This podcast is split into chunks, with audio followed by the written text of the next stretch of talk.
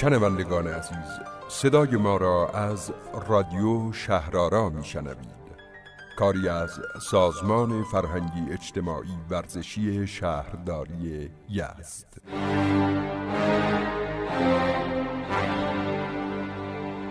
این برنامه مهربان برقی.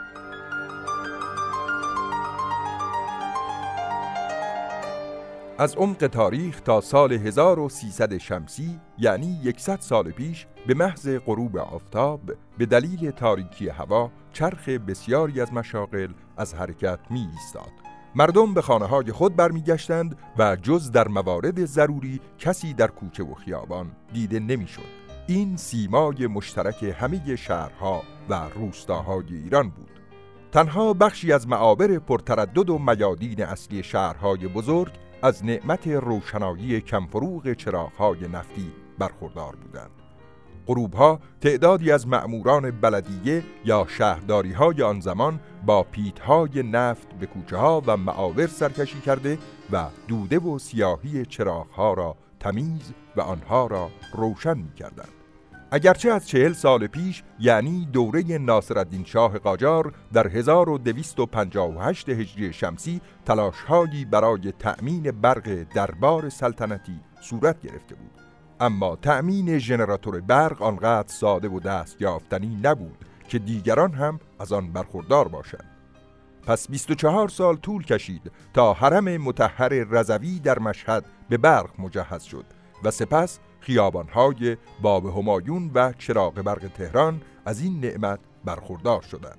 مردم تهران دسته دسته هنگام غروب برای دیدن این شگفتی دنیای فرنگ به تماشا می رفتن. اما گروهی ضمن اینکه از دیدن این روشنایی ساده لذت می بردند آن را روشنایی شیطان می نامیدند. عامه مردم معتقد بودند چراغی در انتهای یک رشته سیم نخمانند که نه منبع سوخت نه دود و نه بویی دارد و نه با فوت خاموش می شود حتما کار شیطان است. پس استقبال چندانی از آن نمی شد. شهرهای رشت و تبریز دیگر شهرهایی بودند که پس از تهران و مشهد چشمشان به چراغ برق روشن شد. اما دیگر شهرهای ایران همچنان تحت سیطره شمع چراغهای موشی، فانوسها، لمپا و دست آخر چراغهای زنبوری بود. مردم کمابیش از روی اخبار و اطلاعات می دانستند که شهرهای فرنگ با نیروی برق روزهای طولانی تری پیدا کردند. حالا بخشی از جامعه ایران به ویژه بازرگانان و نواندیشان اقتصادی به آینده این صنعت پی برده بودند. روشنایی این تنها شناخت و خواسته مردم از برق بود. هنوز کسی نمی‌دانست این صنعت تا چه اندازه در هستی بشر مؤثر است به گونه ای که همه آینده او را تحت تأثیر قرار خواهد داد. جامعه رفته رفته داشت آماده پذیرش یک مهمان دائمی می‌شد صنعت برق. در دهه اول قرن جاری دیگر همه شهرهای ایران کمابیش در تکاپوی به دست آوردن برق و روشن کردن خانه ها و کوچه ها بودند. یک کشاکش مداوم برای کم کردن ساعاتی از تاریکی شبها و پیوند زدن آن با روزها. شهر یزد نیز از این قاعده مستثنا نبود.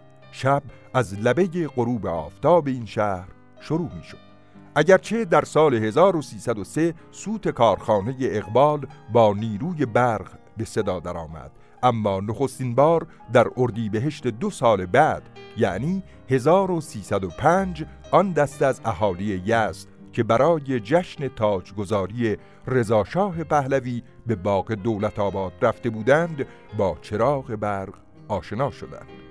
دستگاه مختصری با تعدادی لامپ روشنایی که غلام صنعتی به این منظور فراهم کرده بود و چشم مردم را نوازش می‌داد. این نخستین باری بود که شماری از مردم یزد لامپ و روشنایی برق را می‌دیدند. بار دیگر در فاصله 1305 تا 1310 یک ژنراتور برق نیز با همت غلام صنعتی و یاری همشهریان زرتشتی برای مسجد جامع خریداری و با مشقت بسیار به صحن مسجد آورده و راه اندازی شد اما لرزش ناشی از انعکاس صدا در صحن و ستونهای مسجد سبب شد از بیم خراب شدن مناره ها آن موتور را خاموش کردند تا ژنراتور مسجد جامع برای همیشه کنار گذاشته شود. اما اینها هیچ کدام نمی‌تواند سرآغاز برق شهر لحاظ شود. پس شروع قدرتمند تأمین و گسترش برق شهر به سال 1308 شمسی باز میگردد. کیخسرو تیرانداز یکی از نواندیشان زرتشتی یزد نخستین کارخانه برق ویژه روشنایی شهر را خریداری می کند. در مهر ماه همان سال در نزدیکی تلگرافخانه شهر یزد در خیابان امام خمینی یا پهلوی سابق که آن زمان مرکز شهر و محل استقرار اداره شهربانی و برخی اداره های دیگر بود ساختمان کارخانه برق پایریزی شده و کار احداث آن آغاز می شود. یک مهندس خارجی که ظاهرا روسی بوده و به یزد تبعید شده بود اولین خطوط سیمکشی برق شهری یزد را طراحی و اجرا می کند. کیخسرو تیرانداز پس از مدتی اعلانی منتشر می کند که تا یک ماه دیگر برق یزد دایر خواهد شد. اما ظاهرا این پیش بینی درست از آب در نمی آید. چرا که عملا شروع روشنایی کوچه های بخشی از شهر یزد به یک سال و چند ماه بعد یعنی به مرداد 1309 موکول می شود به مدت سه سال این کارخانه با همان تجهیزات اولیه و با مدیریت کیخسرو و فرزندش مهربان کاووسی برق محدودی را تأمین می کند اما در بین مردم یزد هم بودند کسانی که با این پدیده به راحتی کنار نمی آمدند. کیخسرو با همفکری فرزندش مهربان کابوسی لامپی را در میدان امیر شخماق و بر سردر برخی از خانه ها در کوچه های پیرامون روشن می کند تا مردم به سادگی تفاوت میان چراغ برق و چراغ های نفتی آن زمان را احساس کنند. برای مسجد جامع و آبنبارها برق تأمین می کند. بنابراین تجار و اعیان شهر یکی پس از دیگری برای دریافت امتیاز برق پیش قدم می شوند و این پایان عصر چراغهای نفتی روغنی در شهر یزد بود. با افزایش متقاضیان سال 1312 کیخسرو تیرانداز موتوربرق قویتری را که ظاهرا از آلمان خریداری کرده بود از مسیر بندر عباس به یزد منتقل می کند تا برق بیشتری را تأمین کند اما ناگهان اتفاقی ناگوار رخ می‌دهد تنابهای ژنراتور هنگام نصب موتور پاره می شوند و کیخسرو بر اثر صدمه افتادن موتور بر روی بدنش از دنیا می رود. اما مهربان کابوسی با مرگ پدر دلسرد نمی شود. او مصمم شده که آرزوی پدرش را جامعه عمل بپوشاند پس همان موتوری را که باعث مرگ پدرش شده بود راه اندازی می کند چهار سال می گذرد و تقاضای انشعاب برق هر روز بیشتر و بیشتر می شود مهربان کاووسی در سال 1316 موتوری به قوه 510 اسب بخار خریداری کرده و به مجموعه پیشین می افزاید. بدین صورت سالها برق پرهزینه و اندکی در شهر یزد تأمین می شد. با همه این هزینه ها برق کوچه ها، آبنبارها، مساجد و نقاط عمومی از طرف مهربان کاووسی بدون هزینه در نظر گرفته شده بود. حالا مهربان کاووسی نزد مردم یزد به مهربان برقی شهرت گرفته است. در آن زمان قبض برق در کار نبود. کارگران کارخانه برق مهربان مدام با یک نردبان در دست به امور برقکشی و یا تعمیر سیبهای مسیر مشغول بودند و وجه هزینه برق را پس از خانش کنتورها در همان محل نقدن دریافت می کردند. اما هرگز انشعابی در نتیجه عدم بدهی برق قطع نمی شد. حالا شهر یزد به برق بیشتری احتیاج داشت. مردم همه متقاضی برق بودند. در سال 1341 موتور جدیدی با 6500 اسب بخار به مجموعه برق یزد افزوده و جایگاه کارخانه برق به خیابان فعلی شهید منتظر قائم منتقل شد با تشکیل وزارت آب و برق ایران در سال 1343 دولت سعی کرد تا مؤسسات تأمین برق را ساماندهی کند. یک سال بعد در 1344 مردم یزد در اعتراض به قیمت برق از مصرف آن خودداری کرده و تصمیم گرفتند شرکت سهامی برق یزد و هومه را تأسیس کنند. بنابراین شروع به فروش سهام کردند.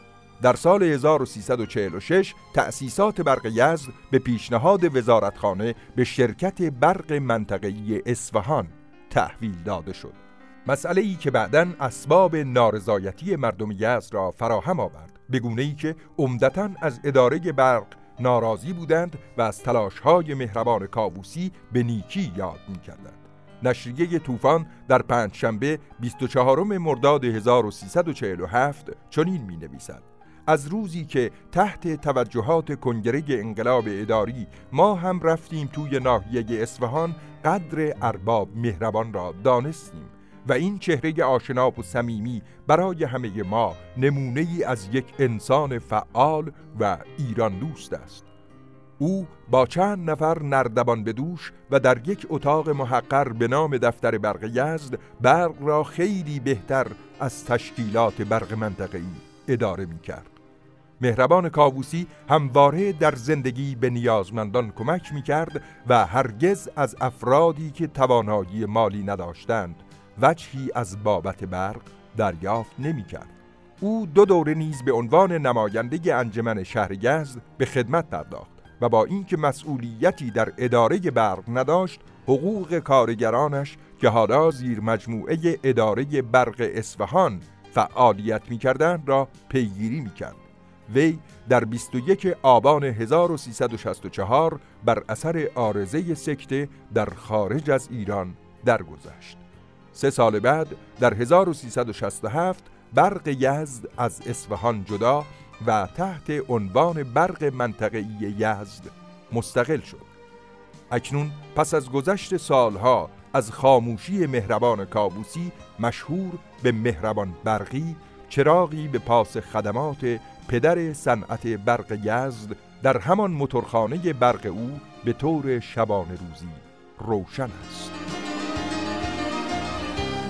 نویسنده و گوینده کرامت یزدانی مرزبان. لطفا رادیو شهرارا را در پادکست پلیر دنبال کنید. تهیه کننده سازمان فرهنگی اجتماعی ورزشی شهرداری یزد.